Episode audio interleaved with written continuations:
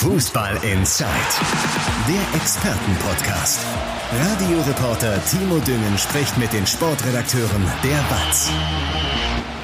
Ja, hallo und herzlich willkommen zu einer neuen Folge von Fußball Inside. Die Saison, sie ist noch verdammt jung und trotzdem haben wir schon erste kleine Krisen bei uns im Ruhrgebiet, denn sowohl in Dortmund als auch auf Schalke ist man alles andere als zufrieden mit diesem Saisonauftakt. Die Stimmung ist definitiv im Keller und darüber wollen und müssen wir sprechen. Machen wir zum einen mit Funke Sportchef und noch immer BVB-Experte natürlich, Sebastian Wessling. Ja, hallo. Hallo.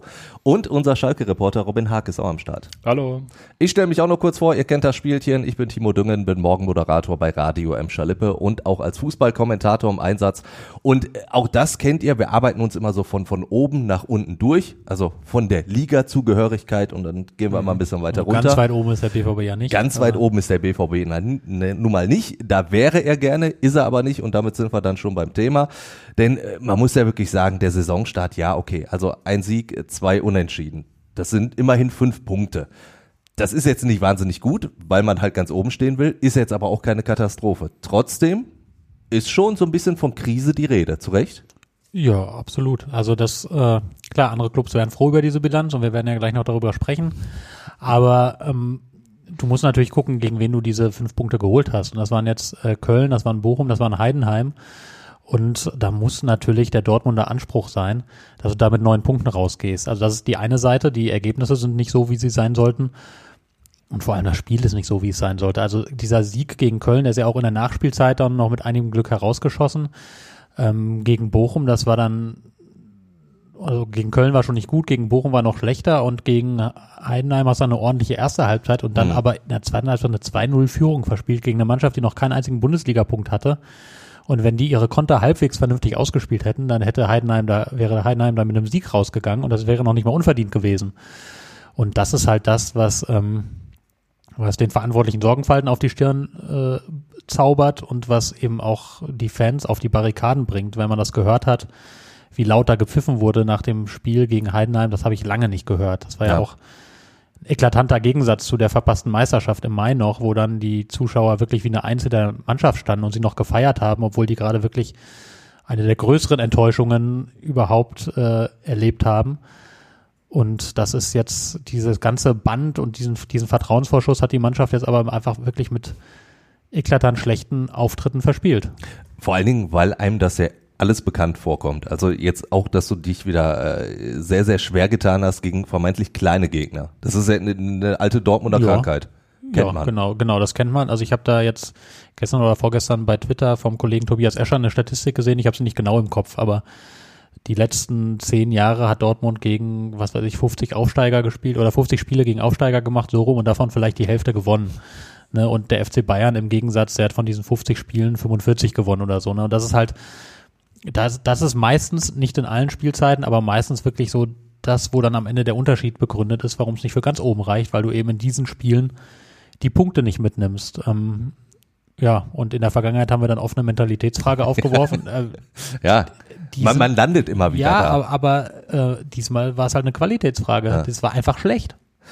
Trotzdem hat Borussia Dortmund ja durchaus das Potenzial. Warum kriegt die Borussia das schon wieder nicht so auf die Platte, zumindest nicht durchgehend? Du hast auch gesagt, gegen Heidenheim, die erste Halbzeit war ja gut. Mhm. Ja, da gibt's verschiedene Faktoren. Also ähm, ich glaube, ein, ein Faktor, der im Moment ganz oder recht stark reinspielt, ist die Form von Sebastian Aller oder eben die nicht vorhandene Form von Sebastian Aller, der ähm, da muss man ja wieder natürlich zurückblicken, der diese schwere Krebserkrankung hatte und dann wirklich lange raus war, Chemo und alles, was dazugehört und dann eine bewundernswerte Rückrunde ja. gespielt hat. Also das ja. war wirklich, das war ja unfassbar, wie der zurückgekommen ist. Das, das hätten wir das alle so nicht erwartet. Nicht so erwarten. Genau. Genau. Und es hieß aber auch damals immer schon, wir, wir rechnen auch damit, dass es Rückschläge gibt. Und da müssen wir mit rechnen, weil es ja auch keinerlei Erfahrungswerte eigentlich damit gibt. Was macht das mit einem Körper? Wie reagiert so Körper auf Belastung? Ja, und jetzt ist offenbar so eine Phase mal da, wo, also der wirkt total irgendwie saftlos, kraftlos, total vom Spiel abgeschnitten. Ähm, und der ist aber so wichtig fürs Spiel, weil das haben wir ja schon oft genug hier auch aufgeschlüsselt, weil der eben lange Bälle festmachen kann, weil der Kopfball stark ist, weil der die schnellen Außenspieler bedient ähm, und auf den das Spiel eigentlich zugeschnitten ist wirklich. Und wenn das nicht funktioniert, dann hat der BVB aktuell keinen Plan B, was aus meiner Sicht auch ein wesentlicher Grund ist, warum sie jetzt wirklich nochmal viel Geld in die Hand genommen haben für einen Stürmer ähm, obwohl sie einen Stürmer haben und Ja. nur eine Position auch im Sturmzentrum haben, aber sie offenbar auch davon ausgehen, dass Sebastian Aller in dieser Saison sich schwer tun wird. Ähm, anders lässt sich diese Füllkrug-Verpflichtung ja nicht erklären. Genau, so, das ist ein wich- wichtiger Baustein und der andere ist weiter hinten. Ähm, da fehlt es aktuell an Qualität im Spielaufbau. Du hast, ähm, hast einen Rafael Guerrero zum Beispiel abgegeben, der bei all seinen Defensivschwächen jemand war, der wirklich im Spielaufbau eminent wichtig war, der ganz viel auslösen konnte durch seine Klasse. Mal hier ein Dribbling, mal hier ein schneller Doppelpass Ja. und dann ging das Spiel nach vorne. So einen hast du jetzt nicht. Äh, Benzebaini auf der linken Seite und entweder Wolf oder Riasson rechts, die haben andere Qualitäten. Ne? Die sind, ähm, die haben Dynamik, die gehen nach vorne, aber über die baust du so ein Spiel nicht auf, wenn der Gegner dich presst. Und das haben alle, alle Gegner gemacht. Die haben, haben dem BVB ziemlich gepresst, sind vorne draufgegangen und dann tun die sich unfassbar schwer, den Ball in die nächste Reihe zu bringen. Und wenn dann noch dazu kommt, dass der Mittelstürmer vorne schwächelt, der dann vielleicht mal so einen langen Ball verarbeiten können müsste, Ja. und gute Mischung. Emre Can, der jetzt im Zentrum spielt, der ja nochmal gestärkt wurde, Kapitänsamt und so weiter, der ist jetzt auch kein begnadeter Spielaufbauer vor dem Herrn. Ne? Das ist nicht seine Stärke und das sieht man auch, dass er seine Laufwege manchmal sehr seltsam sind im Spielaufbau. Ja, und das, das ist so für mich mit das größte Problem, was jetzt Edin Terzic schnellstmöglich lösen muss. Und vor allen Dingen, wenn wir jetzt auf die nackten Zahlen gucken, rennt der BVB jetzt schon am dritten Spieltag so ein bisschen hinterher. Ja, Sachen genau. Tabellenspitze. Ja, und vor allem in Sachen Tabellenspitze ist das eine, aber ich glaube, du bist jetzt in der Lage, wo du schon aufpassen musst, dass du nicht nur auf die Tabellenspitze guckst, sondern vor allem auf Platz vier, Hm. Weil du hast, ähm, gut, der FC Bayern, der hat jetzt volle Punktausbeute, das ist nicht ganz so überraschend, aber Leverkusen auch. Leverkusen spielt für mich aktuell den wirklich besten Fußball in der Bundesliga. Ob die das über 34 Spieltage durchziehen, schauen wir dann mal, aber die sind richtig gut, haben sich richtig gut verstärkt, spielen tollen Ball. Leipzig ist total mitzurechnen. Die haben ja, Ja. nur diese eine Niederlage gegen, Gegen Leverkusen, Leverkusen, diese ja. knappe. Ähm, die sind stark. Union Berlin scheint schon wieder, äh, wieder da oben mitmarschieren zu wollen, habe ich den Eindruck. Auch wenn die gegen Leipzig natürlich jetzt ordentlich einen, einen vor die Mütze bekommen haben, aber die, über den rechne ich weiterhin da oben. Und da muss man gucken. Dann gibt's noch die Freiburgs, Frankfurts, Wolfsburgs dieser Welt, die da auch alle sind. Also da musst du als BVB darfst du jetzt nicht so viel Startschwierigkeiten erlauben, dass du auf einmal der vierte Platz in Gefahr gerät, weil dann ist wirklich dramatisch. Diese Champions League Qualifikation, die ist überlebens, also nicht überlebenswichtig, aber die ist eminent wichtig für den Club, weil er damit natürlich seinen teuren Kader finanziert. Ja. Und du hast die Stimmung auch schon angesprochen, die da ist, auch, auch wie die Fans Mhm. reagieren. Also es, es gab jetzt die Pfiffe gegen Heidenheim, dann gab es ein öffentliches Training, wo kaum jemand hingekommen ist, also für Ja, Dortmunder jemand, ja, Verhältnisse. genau. ne? Also Ja. klar, äh, auch da sind wir wieder beim Punkt, da wären manche Vereine froh, wenn so viele Fans zum Training kommen würden. Also ich gucke jetzt nicht Robin an, weil auf sagen, Schalke ja. Ist Schalke, immer die Hölle los. Ja, aber letzte das Woche am? Montag war ich da, da war dann, weiß ich nicht, unter 100 Leute mit öffentlichen guck mal, auch Training, da- trotz auch da gutem Wetter und allem. Also die haben waren überrascht, dass so wenig Leute da waren. Also auch bei Schalke ist nicht alles Ja. immer nur schaltig. Aber trotzdem, äh, sitzt da dieser Stachel dieser vergebenen Meisterschaft bei den Fans auch tiefer, als das alle äh, wahrhaben wollen? Ja, das spielt natürlich eine Rolle. Ne? Du bist ja im Prinzip da rausgegangen aus dieser Saison und äh, das hat jetzt, wobei Eddie Terzic hat es mehr oder weniger so gesagt und hast dir irgendwie so ein bisschen gegenseitig ein Versprechen gegeben, so nach dem Motto, wir stehen jetzt hier zusammen und wir sind eine Einheit und wir gehen in die nächste Saison und dann greifen wir richtig an und aus dem, was wir jetzt erlebt haben, lernen wir und dann wird es besser werden. Und das war natürlich auch der Glaube, den, mit dem die Fans jetzt in die neue Saison gegangen sind. Und die haben ja die Mannschaft, wie gesagt, bewundernswert unterstützt und kriegen Ja. jetzt als, als Quittung sozusagen diese drei Leistungen präsentiert, die nun gar nicht danach aussehen, als habe man dazugelernt, sondern die eher wieder so aussehen wie vor einem Jahr vielleicht so die Phase, eigentlich eher noch schlechter aussehen, wenn man ehrlich ist. Ähm, ja, und da, dann entsteht natürlich Unmut. Also, dass, dass er sich jetzt so, so schnell und so radikal aufstaut, hätte ich ehrlicherweise nicht gedacht. Ich hätte schon gedacht, dass Mannschaft und auch Trainer da ein bisschen mehr Kredit haben. Aber gut, das war halt gegen Heidenheim und da war natürlich die Enttäuschung auch über den Spielverlauf Wahnsinn. Ne? Also du, Ja. du führst 2-0 gegen so einen Aufsteiger, der wie gesagt, ähm, das mit seinen Mitteln toll macht, der aber bis dahin noch keinen Punkt in der Bundesliga hatte. Und das musst du als Spitzenmannschaft natürlich nach Hause bringen, das Spiel. Dann entweder du schießt ein drittes und wenn du kein drittes schießt, dann lässt du halt 89 Minuten den Ball in den eigenen Reihen laufen und lässt sie hinterherlaufen. Also bisschen überspitzt Ja, ja, natürlich, klar. aber das, das ist ja, also wie, wie soll denn da so eine Mannschaft zu zwei Toren kommen, wenn du Ja. sie nicht, wenn du sie nicht aktiv einlädst? Ja, und genau das ist passiert. Also sie wurden dann aktiv eingeladen und haben das dann auch sehr gerne angenommen. Also wenn wir sagen, bei den Fans sitzt dieser Stachel noch tief, wie, wie wirkt sich dieser vergebene Meistertitel am letzten Spieltag im Heimspiel gegen Mainz auch auf das Innenleben, auf die Psyche der Mannschaft aus? Meinst du, das, das haben die auch noch so im Hinterkopf? Das, das kannst du ja nicht so abschütteln. Also ich meine, das ist für, für einige war es wahrscheinlich die, die größte Enttäuschung der Karriere. Absolut. Da, da gehst du ja nicht einmal unter die Dusche und sagst, ja, nächstes Jahr greifen wir neu an. Also es funktioniert ja so einfach nicht.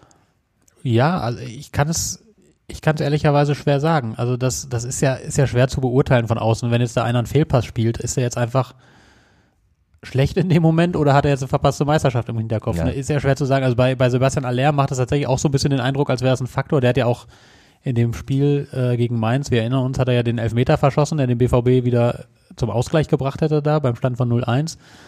Da hat man schon das Gefühl, das hängt ihm in den, in den Klamotten, aber es ist unfassbar schwer natürlich von außen auf die Köpfe zu gucken. Es gibt, gibt ja auch die gegenteiligen Beispiele von Mannschaften, die daraus total Stärke ziehen und dann, äh, dann alles gewinnen, was es zu gewinnen gibt. Nehmen wir mal den FC Bayern daher, der 2012 das Finale der Horn verliert Ja.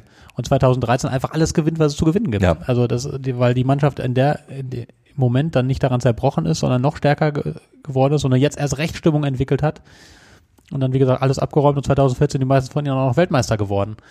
Ähm, also es muss sich ja nicht zwangsläufig schlecht auswirken, so Ja. eine Enttäuschung, aber ähm, ja, im Moment macht es natürlich den Eindruck, als hätten da einige dran zu knabbern, ohne dass man das jetzt wirklich belegen kann.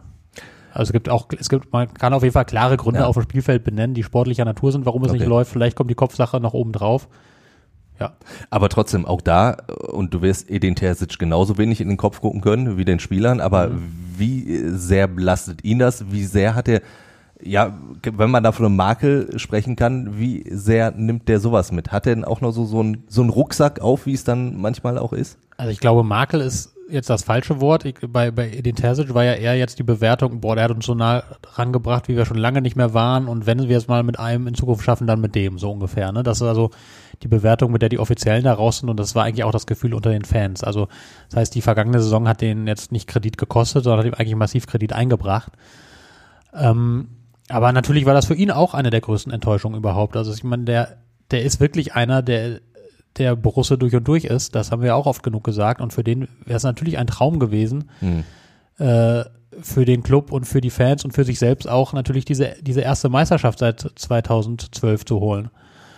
Ähm, und natürlich äh, belastet das den dann auch. Und natürlich schüttelt er das nicht sofort aus den Knochen. Und man merkt das vielleicht hier und da, dass er, dass er zum Beispiel auch nach dem Heidenheim-Spiel ja wirklich auch sehr angenockt wirkte und dann auch die Mannschaft schon auch sehr klar angezählt hat eigentlich und ganz klar gesagt hat, Spitzenmannschaften passiert sowas nicht, uns passiert das immer wieder. Ja. Und wenn wir immer wieder so auftreten, dann werden wir nie etwas zu feiern haben. Und das sind ja schon, sag mal so, Worte, die man eher selten hört nach dem dritten Spieltag von einem Trainer. Ne? Also es klingt ja schon ein dann- bisschen dann nach schon eher- Resignation.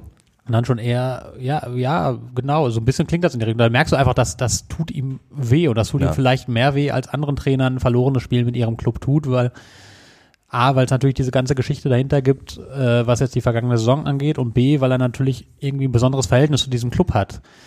Das, das merkt man dann in solchen Situationen und dann, ja, kommt da halt sehr viel ehrliche Enttäuschung raus. Und dass die Situation durchaus ernst ist, merkt man daran, dass Hans-Joachim Watzke angekündigt hat, so in der Länderspielpause machen wir direkt mal eine Analyse. Schwächt sowas dann irgendwie schon, schon den Trainer ein wenig, wenn du nach drei Spieltagen die, die große Analyse zielen willst? Ja, ich meine, die, die große Analyse ist es ja nicht, aber ähm, es wäre ja komisch, also andersrum wäre es ja komisch. Also wenn wir jetzt sagen, die er- erfüllen gerade die Erwartungen nicht, äh, spielerisch wie ergebnismäßig, äh, soll Hans-Joachim Watzke dann sagen, nö, wir gucken uns das jetzt nochmal fünf Wochen an und dann sehen wir. Also natürlich muss man sich zusammensetzen und das analysieren. Und da finde ich ja auch nichts Schlimmes dran. Also das ist ja, kennt ja jeder aus seinem Berufsleben auch, also oder bei uns jetzt auch, wenn wir wenn wir auf einmal viel weniger äh, Zeitungen verkaufen, als wir geplant haben, dann machen wir natürlich auch eine Sitzung und setzen uns zusammen und reden darüber, wie es, äh, woran es liegt. Und das, das ist dann in einem Fußballclub nichts anderes. Da muss man natürlich mal als eher als Verantwortlicher, als also als übergeordneter Verantwortlicher mit den sportlich Verantwortlichen sich zusammensetzen und sagen: So, Jungs, jetzt erklärt mir mal, woran es liegt. Ja. So, also das heißt, das wird ja keine Analyse haben, die in der Form Konsequenzen hat, dass man dann den Trainer austauscht oder so. Ähm, aber ich, ich verstehe natürlich, warum dann die Aufregung groß ist, wenn, wenn Hans-Joachim Watz gesagt Analyse, aber andererseits ist das ein Prozess, der ganz normal ist und auch wenn die dreimal gewonnen hätten, dann würde sich natürlich Hans-Joachim Watzke jetzt, wo ein bisschen Zeit ist, wo die Transferperiode rum ist, Mhm. wo mal zwei Wochen lang am Stück kein Spiel ist, auch mal mit denen zusammensetzen und sagen, so Jungs, wie läuft das aus eurer Sicht und so. Also die sind ja ständig im Austausch. Also es wird ein bisschen höher gehängt. Also hätte man gesagt, wir machen eine kleine Feedback-Runde, hätten wahrscheinlich alle gesagt, ja super. Genau, da wird auch mal die Arbeit hinterfragt, egal wie erfolgreich oder unerfolgreich sie ist. Ja, also es ist natürlich am Ende alles immer ergebnisabhängig. Ja, ne? wenn, wenn du jetzt drei Spiele nicht so gut gemacht hast, dann, dann entsteht daraus Riesenaufregung. Wenn sie dreimal gewonnen hätten und dann haben was gesagt, jo, wir treffen uns jetzt turnusgemäß zur ersten Analyserunde, hätte kein Haar nachgekriegt. Ja. Ist ja ganz klar. Jetzt äh, kommt ja so eine Länderspielpause, wie sie ist, vielleicht in so einer Situation ganz gelegen, weil du kannst analysieren, du kannst dann äh, Sachen so ein bisschen umstricken, kannst äh, vielleicht irgendwo nochmal einen anderen Hebel ansetzen. Allerdings Ja, ist das okay. natürlich in Dortmund richtig. Jetzt besonders schwierig, weil es ist ja keiner da. Mit wem will er den, er den Terzic was machen? Ja, Mat- Mats Hummels. Ja, cool.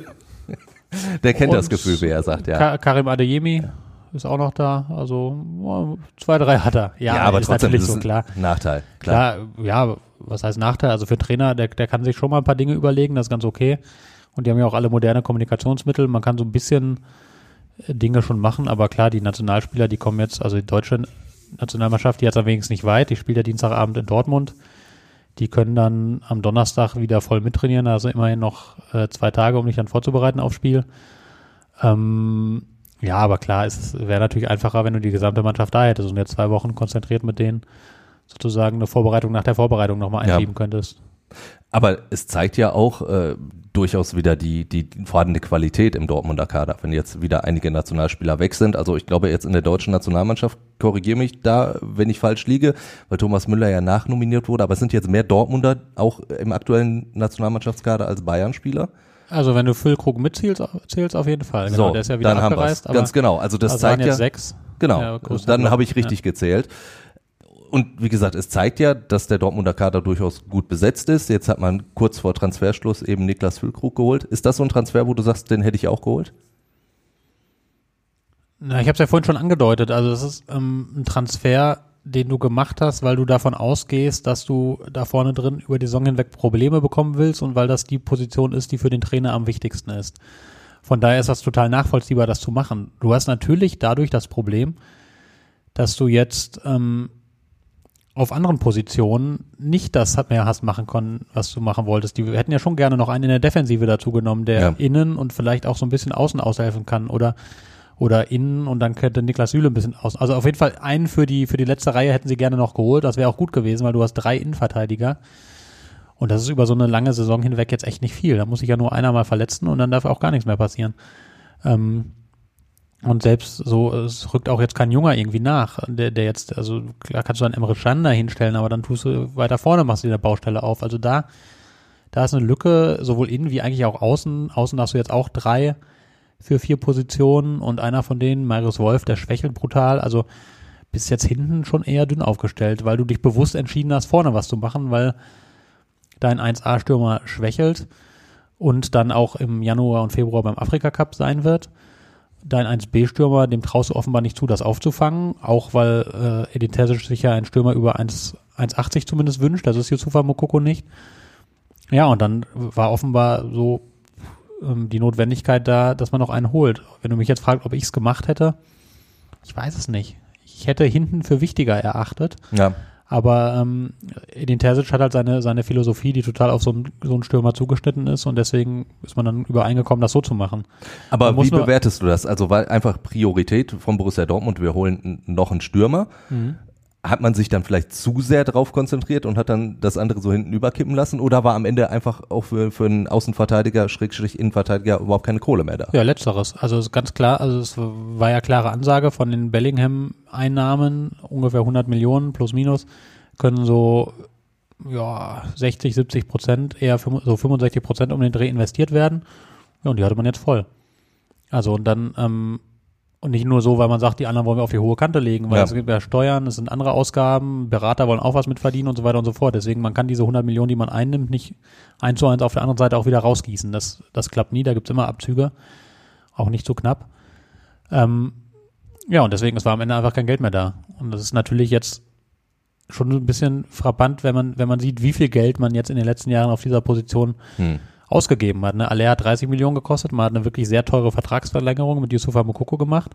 dem man jetzt aber nicht so weit traut, dass man nicht noch einen Stürmer für 15 Millionen holt, der auch nicht schlecht verdienen würde als Nationalspieler. Also da ist schon viel Geld in diese eine Position geflossen, weil sie dem Trainer sehr wichtig ist. Aber ich hätte, also ich persönlich hätte es klüger gefunden, das Geld ein bisschen breiter zu verteilen, auch wie gesagt für hinten einen noch lieber mit ins Boot zu nehmen. Trotzdem generell, hältst du denn Niklas Füllkrug für eine Verstärkung? Also Ja, natürlich. Es, es, gab, es gab ja wirklich äh, Stimmen und die habe ich mehrfach gehört. Auch unser Hörer äh, Markus hat zum Beispiel geschrieben, schöne Grüße an der Stelle, er hat direkt den Vergleich gezogen zu Modest. Hat gesagt, der äh, passte auch nicht so ein bisschen in, ins Dortmunder System, der konnte nicht so Fußball spielen. Da habe ich direkt Mhm. reagiert. Ich finde, Füllkrug hat, hat ja gerade auch im Zusammenspiel mit Duxch in Bremen gezeigt, dass er durchaus so ein bisschen kicken kann. In der Nationalmannschaft funktioniert er ja auch. ja. Und insofern ist er schon stärker einzuschätzen. Ja, das würde ich auch sagen, da- dass er eine, so für sich gesehen ein guter Transfer ist und eine Verstärkung. Du kriegst einen Nationalstürmer für 15 Millionen. Das ist ja jetzt kein schlechter Deal. Auch so das kommt insgesamt. dazu, ja. Also, aber du hast ja da schon einen, einen Stürmer, für den du viel Geld ausgegeben hast und du hast nur diese eine Position. Das finde ich ist halt das Fragezeichen dahinter. Kann natürlich auch, also ich rechne eigentlich fast schon damit, dass Füllkrug jetzt in den nächsten Wochen eher der Nummer 1 Stürmer ist und eben nicht der Backup. Und dass Aller dann vielleicht auch ganz gut für ihn ein bisschen mehr Zeit hat, sich dann nochmal vernünftig wieder ranzukämpfen, körperlich wieder aufs Top-Niveau zu kommen, spielerisch seine Linie wieder zu finden. Ähm, also in der Sicht ist das ein guter Transfer. Ich fand Ja. nur nicht, dass er jetzt die allergrößte Not im Kader sozusagen adressiert hat, weil du da schon eben Spieler hast. Du hast ja auch einen Mokoko, wie gesagt, in den du viel Geld investiert hast, aber offenbar traust du ihm ja nicht so richtig. Ja, also Ja, ich hätte, ich hätte, wie gesagt, ich hätte vermutlich hinten, hinten die größere Not gesehen, Ja. aber kann nachvollziehen, warum es so gemacht wurde. Und singulär betrachtet ist für mich Niklas Wilkrug eine Verstärkung, klar, weil du da jetzt wirklich noch einen, einen richtigen, richtigen Brecher, richtigen Mittelstürmer hast, der ja nachgewiesen hat, dass er knipsen kann. Jetzt äh, noch einmal, um ganz kurz abschließend auf die Transferaktivitäten zu gucken. Jetzt hast du noch äh, auf dem letzten Drücker jemanden abgegeben mit Torgan Azar. Ähm, vier Millionen, glaube ich, ist, ist es an Ablöse. Du hast einst, glaube ich, 25 an, an Mönchengladbach gezahlt. Ist natürlich auch schon wieder äh, viel Geld verbrannt und äh, fügt sich, ja, so, so sehr man Dortmund auch immer wieder lobt für Transfers, wo sie Spieler halbwegs günstig einkaufen, dann sehr, sehr teuer verkaufen, reiht sich natürlich schon so eine Liste ein. Schulz, Schürle, Philipp. Also auch das, äh, auch das streut Dortmund ja immer mal wieder ein. Ja, so diese, diese etablierten Bundesligaspieler, die zünden tatsächlich oft nicht so. Richtig. Ähm, wobei ich Hazard da ein bisschen rausnehmen wollen würde. Also würde ich jetzt nicht den Vergleich mit Schöle und Schulz ähm, ziehen wollen, weil der ja schon jetzt über eine lange Zeit eigentlich auch Erstmal funktioniert hat. erstmal funktioniert hat. Also die, das erste Jahr war richtig gut und danach war er auch immer, also immer okay so. Also es war, hat, hat nie herausgeragt, aber war ein vielseitiger Spieler, den du an vielen Stellen reinwerfen konntest und der meistens auch seine Aufgabe vernünftig erfüllt hat. So ähm, ist jetzt natürlich keiner, der, der dir auf absolutem Top-Niveau jetzt unbedingt immer zwingend die Spiele gewinnt. So, aber war so als als Kaderspieler okay, dafür halt natürlich teuer. Ja. Das, das, das muss man klar sagen und deswegen haben sie ihn ja jetzt auch gerne abgegeben und auch gerne für deutlich weniger Geld, weil sie natürlich auch das Gehalt von rund 5 Millionen Euro einsparen wollten. Ähm, aber da, das würde ich jetzt nicht mit Nico Schulz vergleichen wollen, weil Nico Schulz hat ja von vorne bis hinten einfach nicht funktioniert Mhm. und Hazard hatte ja schon durchaus einige gute Jahre in Dortmund und hat seine Rolle dann auch irgendwann, also es war nicht die Rolle, die man ihm vorher vielleicht zugedacht hat, aber er hatte dann seine Rolle gefunden und hat die erfüllt. Er hat ja dann auch mal als Linksverteidiger ausgeholfen, mal als Mittelstürmer, mal rechts außen, mal links außen. Also das war ja schon wertvoll, so einen zu haben. Aber jetzt ist diese Zeit eben rum. Und das ist vernünftig, dass man sich trennt. Aber natürlich haben sich alle Seiten mehr von dem Transfer Ja. versprochen, als er gemacht wurde. Das ist vollkommen klar. Und äh, Leute von der Gehaltsliste kriegen war ja auch lange Zeit immer ein großes Ziel von Schalke 04, auch da teure Neuzugänge, Hast die du dann lange gesessen später, an der Überleitung? Nee, eigentlich nicht. Die Okay. lag so auf der Hand, deswegen muss ich da nicht lange überlegen. Und äh, Robin, wenn wir über Schalke sprechen, dann müssen wir ja sagen, da ist die Luft ja noch viel, viel dicker als in Dortmund, weil der Fehlstart, der ist ja nun wirklich bei Schalke sowas von da. Also Schalke hinkt den eigenen Ansprüchen ja momentan meilenweit hinterher. Ja, genau. Also da braucht man nicht viel schönreden. Äh, bei, bei BVB kann man auch überlegen, ob es wirklich eine Krise ist oder nicht. Aber bei Schalke ist schon eindeutig. Ja. Auch weil da, ähnlich wie bei Dortmund, auch die Gegner waren jetzt auch nicht so stark. Klar, HSV am ersten Spieltag, aber Da hast du ja immer noch Spektakel geboten, ja. ne, ansonsten jetzt auch Braunschweig, Kiel. Das sind Gegner, die du schlagen kannst. Wiesbaden am letzten Wochenende, das sind eigentlich Mannschaften, wo man hätte punkten müssen, um ja aufsteigen zu wollen. Thomas Reis sagt sogar, sie müssen aufsteigen, was Ja. mir vielleicht ein bisschen auf die Füße fällt. Genau das ist es. Also da ist Schalke ja sehr, sehr offensiv mit umgegangen. Wir haben das ja auch immer wieder betont, äh, dass das ja eigentlich ganz gut ist, also im Vergleich zur, zur Zweitligasaison davor, wo man sehr defensiv reingegangen ist. Diesmal musstest du das ja auch nach außen verkaufen, aber ist es vielleicht so, dass, dass Schalke diese zweite Liga auch ein bisschen unterschätzt hat oder nicht, nicht wusste, worauf äh, müssen wir uns einrichten? Ja, schwierig zu sagen. Also ich glaube, unterschätzen ist da ein großes Wort, weil gerade die Verantwortlichen, die kennen die Zweitliga ja alle. Ne? Also Peter Knebel war auch schon mal nach dem ersten Abstieg dabei. Thomas Reis kennt die Zweitliga auch als Trainer des VfL Bochum. Aber ja, ich, da eine, eine, einen Grund zu finden, warum es so schlecht läuft, ist, ist sehr schwer, das zu benennen. Unterschätzen würde ich aber sagen, ist es nicht. Vielleicht eher, dass man die eigene Mannschaft etwas überschätzt hat. genau, ne? das, das ah, ja. könnte man sagen, ja. Also ne, die Neuzugänge wurden sehr hochgejubelt, ja. aber noch ja, hat überzeugt nur Marius Müller im Tor, ja. obwohl er eigentlich gar nicht als Nummer eins vorgesehen war, was ja auch so, so eine andere Geschichte noch ist. Ja. Aber sonst auch die Kollegen Schallenberg, Seguin, Tempelmann, das sind Werden wir natürlich noch als, ja. drauf zu sprechen kommen. Wir haben die, die klar, die, die, die Schalke Ansprüche, die, die halt momentan nicht erfüllt werden. Und einen schlechten Start haben sie jetzt hingelegt in dieser zweiten Liga. Aber auch das kennt man ja. Also der, damals der Einstieg in die zweite Liga war ja auch kein guter. Da gab es dann auch richtige, ja, hohe Klatschen damals. Ja. Und auch Regensburg, erinnere ich Regensburg, mich, ja. ganz genau. Und ansonsten auch von Thomas Reis kennen wir das ja, diesen Einstieg, der so ein bisschen erstmal in die Hose gegangen ist. Als er damals Trainer auf Schalke wurde, hat es auch am Anfang nicht geklappt, dann hinten raus diese sehr, sehr gute Rückrunde gespielt. Deswegen halte ich eine Trainerdiskussion, die natürlich schon so ein bisschen aufkommt, stand jetzt für ein bisschen zu früh noch, definitiv, weil die Chance sollte man ihm geben. Trotzdem muss man sagen, er muss ja jetzt eine Lösung finden. Die hat er damals gefunden, die muss er jetzt aber auch finden. Genau, sehe ich sehr ähnlich. Also ich denke auch, noch ist zu früh für eine Trainerdiskussion. Thomas Reis ist ja auch mit viel Kredit in die in den Sommer reingegangen, hat die Mannschaft in der zweiten, in der Bundesliga ja sehr gut stabilisiert, sie lange träumen lassen vom Klassenerhalt. Kann man sich nichts von kaufen im Endeffekt, klar, sind ja. trotzdem abgestiegen. Aber ja, Thomas Reis ist jetzt auf jeden Fall gefordert in dieser Länderspielpause. Schon ein bisschen Testspiel gegen Ulm, werden wir sicher auch drauf äh, kommen, ist ja morgen.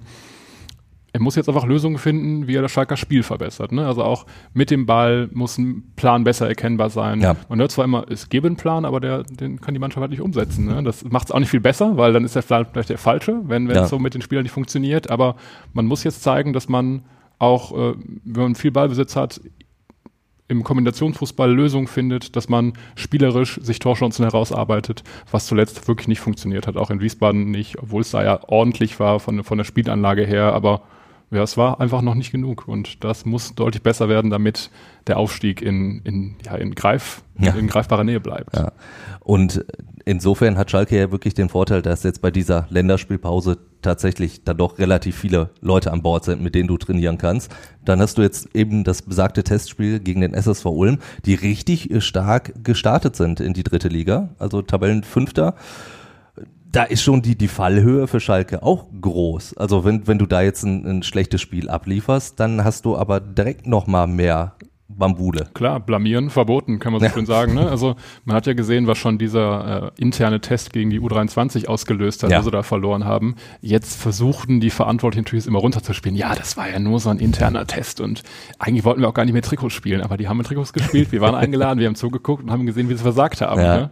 Und das, das darf morgen halt nicht passieren. Also es werden ein paar Spieler die Chance kriegen, das, das haben wir so rausgehört, die zuletzt nicht so viel gespielt haben. Also Ralf Fährmann wird nach diesem Beratertheater da wieder spielen und auch so Leute wie Sebastian Polter, Kozuki, die jetzt noch nicht sich so zeigen konnten, dürfen sich beweisen, sollen Selbstvertrauen sammeln, genau wie die ganze, vor allem die Offensive ist da gefordert, vielleicht mal ein paar Tore schießen, aber wie du es gerade auch angedeutet hast, ja. ist nicht leicht. Ulm ist ein Top-Team der dritten Liga, sind gut gestartet und die schießt man nicht mal eben ab. Ja, richtig. Was natürlich gut für die Stimmung wäre, denn innerhalb der Mannschaft soll die Stimmung nicht ganz so gut sein. Es, es soll so ein bisschen rumoren das höre ich, das wirst du hören. Das ist natürlich alles so hinter vorgehaltener Hand. Da wird dann zum Beispiel auch äh, gesagt, ah, die Taktik stinkt mich immer so vom Trainer. Wie gesagt, das sind alles Sachen, das ist viel Hören sagen, klar, wenn man nah dran ist in der Mannschaft, dann kann man das vielleicht schon durchaus auch ähm, ja so festlegen, dass es durchaus stimmt. Aber was natürlich ganz offen war, war eben genau dieser angesprochene Zoff mit Ralf Herrmann. Mhm. Ja, also vorab, es ist ja ganz normal, dass wenn so eine Mannschaft nicht läuft, dass, dass da diskutiert wird. Es wäre auch traurig, wenn äh, alle Spieler einfach sagen würden, ja, ist mir, ist mir egal, ähm, ich gehe fahr nach Hause, habe trotzdem gute Laune und dann verliere ich halt nächste Woche wieder. Ne? Ja. Wenn in der Mann- wenn es in der Mannschaft nicht funktioniert, ist es ja gut, dass da ein Austausch in der Mannschaft herrscht. Man hat es gehört, die Spieler haben untereinander wirklich viel telefoniert, die haben da nach dem Training sich noch getroffen teilweise und halt diskutiert, was da besser werden kann, was da besser werden soll. Und das ist ja schon mal ein gutes Zeichen, finde ich. Aber zu dem Berater-Thema ist natürlich zum falschen Zeitpunkt, Ja. hat viel Unruhe reingebracht. Das war ein Eigentor von Ralf Fährmann, so ehrlich muss man es sagen. Und aber die Sache soll jetzt äh, aus, dem, aus dem Raum geräumt worden sein. Also Fährmann und Thomas Reis haben sich ausgesprochen. Entschuldigung. Ich musste mich nur räuspern. Ach so. ein Schlechter Zeit. Schlecht, Zum ungünstigen Zeitpunkt. Richtig. Sie haben sich ausgesprochen und wie gesagt, er soll auch morgen wohl in Ulm spielen. Das heißt, ja. Aber trotzdem, also ich meine, wenn, wenn so ein Zoff ja durchaus so öffentlich ausgetragen wird, wa- was ja definitiv der Fall war, sowas macht ja auch dann was mit dem Innenleben der Mannschaft. Auch weil Ralf Fährmann eben Ralf Fährmann ist. Ein, ein durchaus Führungsspieler, einer, der für Schalke steht wie kaum ein zweiter in diesem Kader. Dann gibt es natürlich zwei Varianten. Zum einen kann es natürlich sein, dass Thomas Reis, indem er ihm aus dem Kader erstmal fürs Wiesbaden-Spiel gestrichen hat, dass Thomas Reis als der starke Mann hervorgeht, der sagt, hör mal, ich lass mir nicht äh, in der Öffentlichkeit auf der Nase rumtanzen. Andererseits kann das natürlich auch innerhalb der Mannschaft schlecht ankommen, dass, dass vielleicht jemand sagt, Mensch, mit dem Ralle kannst du doch so nicht umgehen, lieber Thomas Reis. Was hältst du für die wahrscheinlichere Variante? Ja, also Thema mit dem Ralle kann man so nicht umgehen. Da weiß man ja, man kennt ja auch vielleicht nicht die komplette Wahrheit. Ne? Also wie genau die Kommunikation vor der Suspendierung beziehungsweise vor dem äh, Herausnehmen als Nummer eins war zwischen Reis und Fährmann. Das ist ja vielleicht auch mitentscheidend. Aber ich finde schon, dass das in der Mannschaft auch was Positives sein kann, wenn man durchgreift und zeigt, pass auf, der Ralle hat sich da nicht in den Regeln gehalten. Er hat äh, der Mannschaft geschadet in einer ganz komischen Phase, wo es, wo sich die Mannschaft schlecht lief. Setzt man bewusst so ein Störfeuer in den Medien. Hm. Das ist halt nicht gut. Das kann ja auch bei der Mannschaft nicht gut ankommen, dass man dann da so einen, so einen Nebenschauplatz aufmacht. Und deshalb kann ich mir schon vorstellen, dass da, dass das auch nicht schlecht ankommt. Da denkt man, ja, wie kann das nur sein? Der Ralle wird gestrichen. Das kann ich mir einfach nicht vorstellen. Okay. Es ist ja auch so, äh, dass das in der Mannschaft überhaupt nicht gut ankommen kann, wenn, wenn der Berater eines Spielers hingeht und so über einen anderen Spieler redet. Ne? Also in dem Moment hat er sich ja ganz klar über die Mannschaft gestellt, über, äh, über den Umweg seines Beraters. Das kommt in keiner Mannschaft der Welt gut an, Mhm. egal wie anerkannt ein Spieler ist. Also wenn, aber wenn sich einer hinstellt und sagt, ja, mit mir wird er mies umgegangen und ich verstehe gar nicht, warum ich nicht spiele, ausgerechnet in der Phase, wo, wo sein, wo sein äh, derjenige, der ihn abgelöst hat, überragende Spiele gemacht hat. Also Ja, es war ja genau. inhaltlich komplett unfundiert, das muss man ja auch mal ehrlicherweise sagen. Das also, stimmt. Was da an Zwischenmenschlichen gelaufen ist, mag, vermag ich nicht zu beurteilen, aber dass Müller in dem Moment der Torwart war, der richtig gut gespielt hat und dass Ralf Fährmann in den letzten Wochen und Monaten nicht immer gut drauf war und dazu ja auch noch verletzt, das darf man ja nicht unter den Tisch fallen lassen. Und wenn der sich dann sowas öffentlich lanciert, äh, da, das kommt in keiner Mannschaft der Welt gut an. Und da würde ich mich ehrlicherweise, wenn ich in dieser Mannschaft wäre, wundern, wenn der Trainer darauf nicht reagieren würde in genau dieser Form. Weil dann verlierst du eine Truppe eigentlich sehr viel mehr, wenn du dann sowas durchgehen lässt. Das, das darf kein Trainer der Welt durchgehen lassen.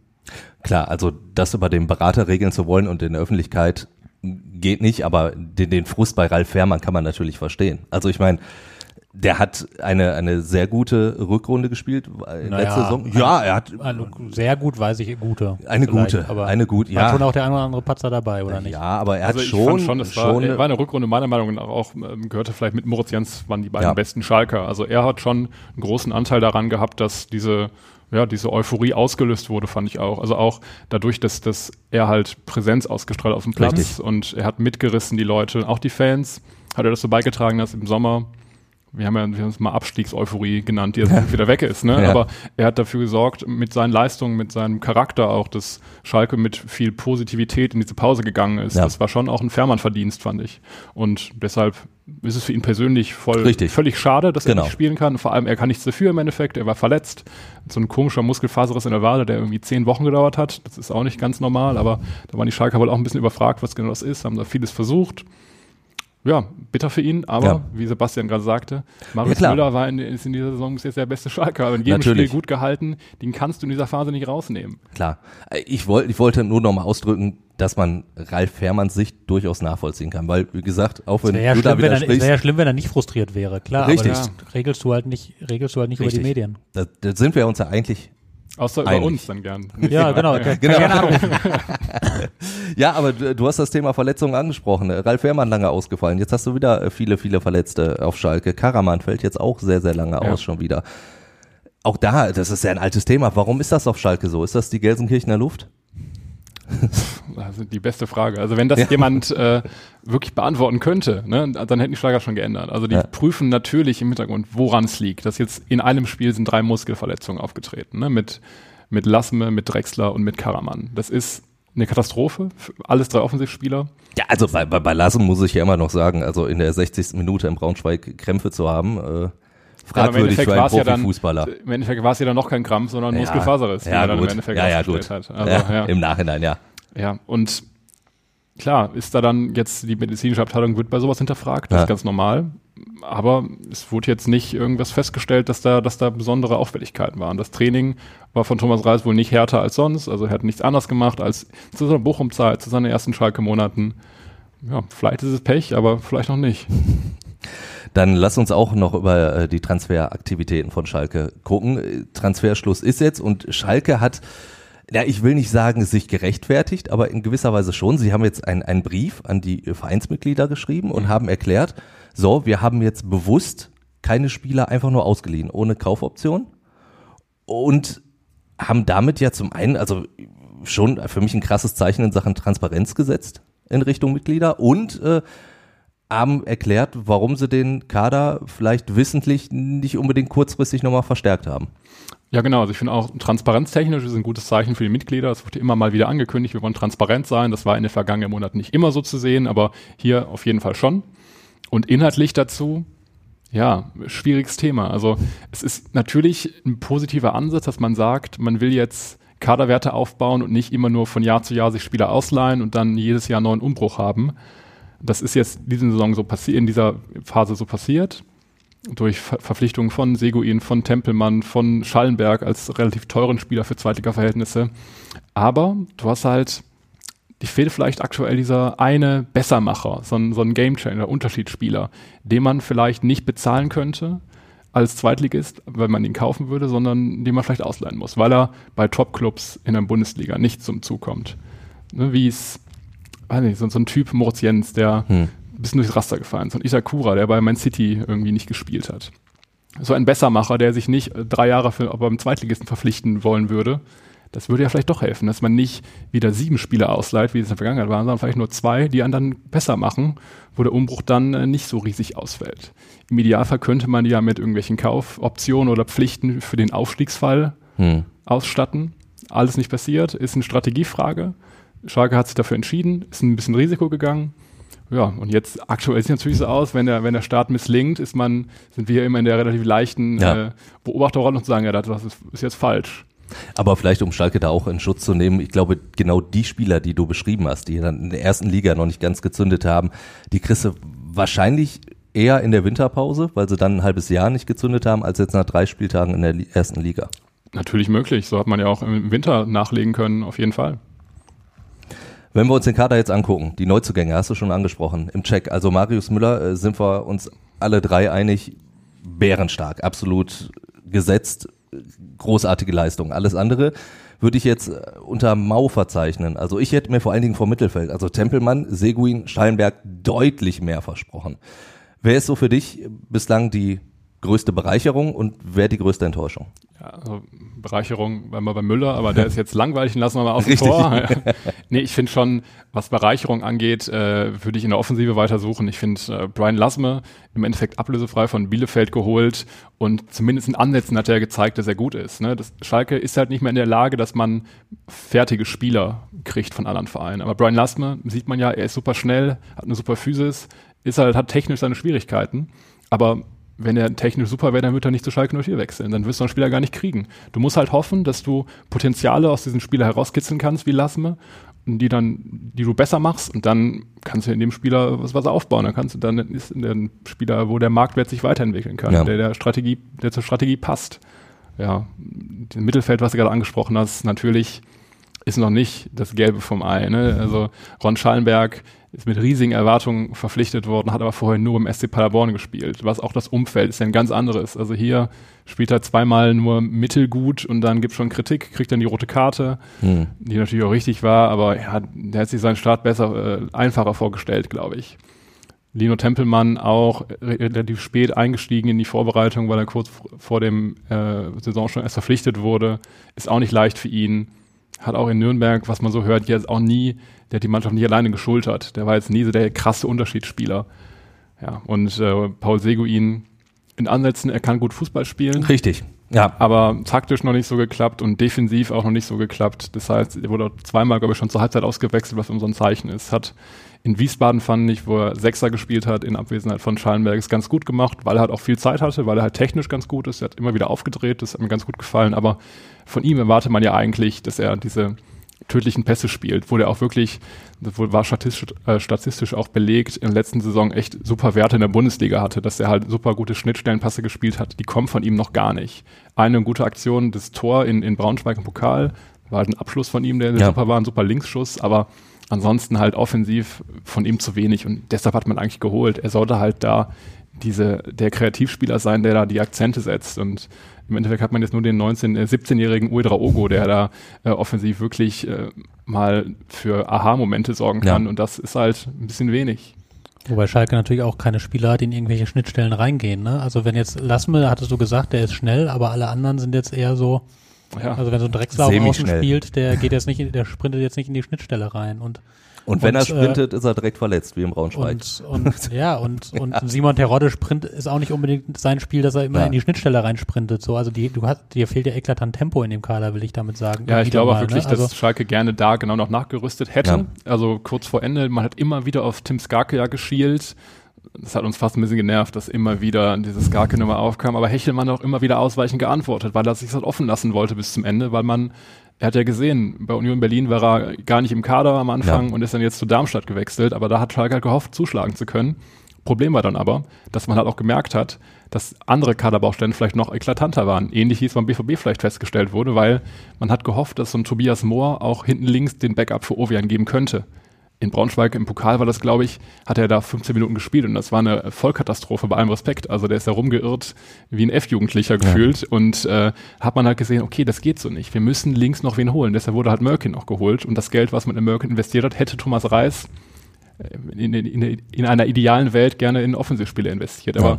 das Geld ist halt begrenzt und so musste man halt diese dringendere Baustelle schließen, damit man einigermaßen mit genug Verteidigern über die, über die Runde kommt, weil da gab es halt wirklich gar keine Alternative mehr und das geht dann halt nicht. Ovean war oft verletzungsanfällig und irgendwie muss er halt auch wieder Linksverteidiger haben. Matriciani auch da gar nicht überzeugt zuletzt. Ist auch Fanliebling klar, aber das ist halt irgendwo in der zweiten Liga jetzt mit Ball am Fuß ja. sehr, sehr wenig. Formtief vielleicht macht das ja auch was mit ihm, dass er immer wieder gelobt wurde und ne, U21 hat ja. ein ganz, ganz wildes Jahr hinter sich und jetzt sind auch von ihm selber die Erwartungen wahrscheinlich hoch an sich ja. selbst und ja, noch kann er sie nicht erfüllen und ist da wahrscheinlich aktuell keine Verstärkung. Deshalb musste man nachlegen. Wie lange kriegen die Neuzugänge noch Zeit, dass sie zünden? Wie lange kriegt Trainer Thomas Reis noch die Zeit. Ja. Wie, wie würdest du das sagen? Denk, würdest du irgendwo schon so, so eine Linie ziehen? Also bis spätestens dahin sollte Schalke schon in der Spur sein, weil sonst muss man reagieren?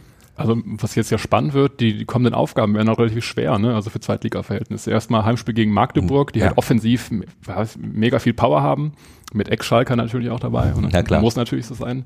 Und dann kommen äh, Paderborn und St. Pauli und dann Hertha. Also das sind halt eigentlich vier schwere Spiele in Folge. Ja die man eigentlich fast gar nicht alle gewinnen kann, also realistisch betrachtet. Und ja, ich denke schon, so die ersten zwei hat Thomas Reis auf jeden Fall noch, aber wenn es da dann schon richtig schwierig sind, dann St. Pauli nochmal verlieren, wenn er die nächsten drei verliert, dann wird sehr, sehr, sehr eng.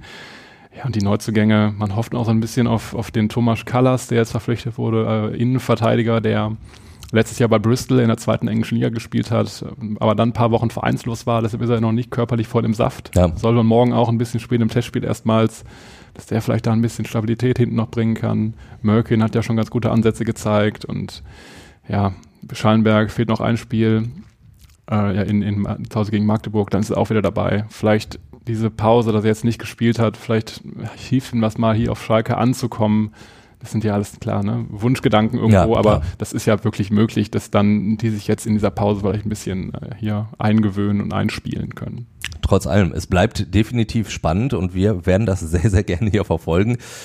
Gesprächsthemen gibt's auf jeden Fall immer und deswegen gibt's uns und äh, vor allen Dingen gibt's euch. Ihr hört uns immer zu und äh, wir hören auch gerne was äh, von euch. Deswegen äh, her damit mit euren Fragen, Anregungen.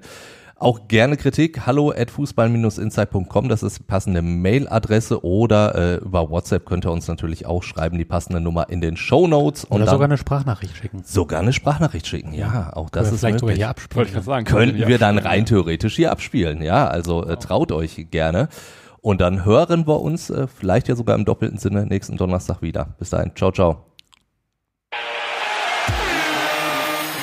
Fußball Inside, der Expertenpodcast von den Lokalradios im Ruhrgebiet und der WAZ.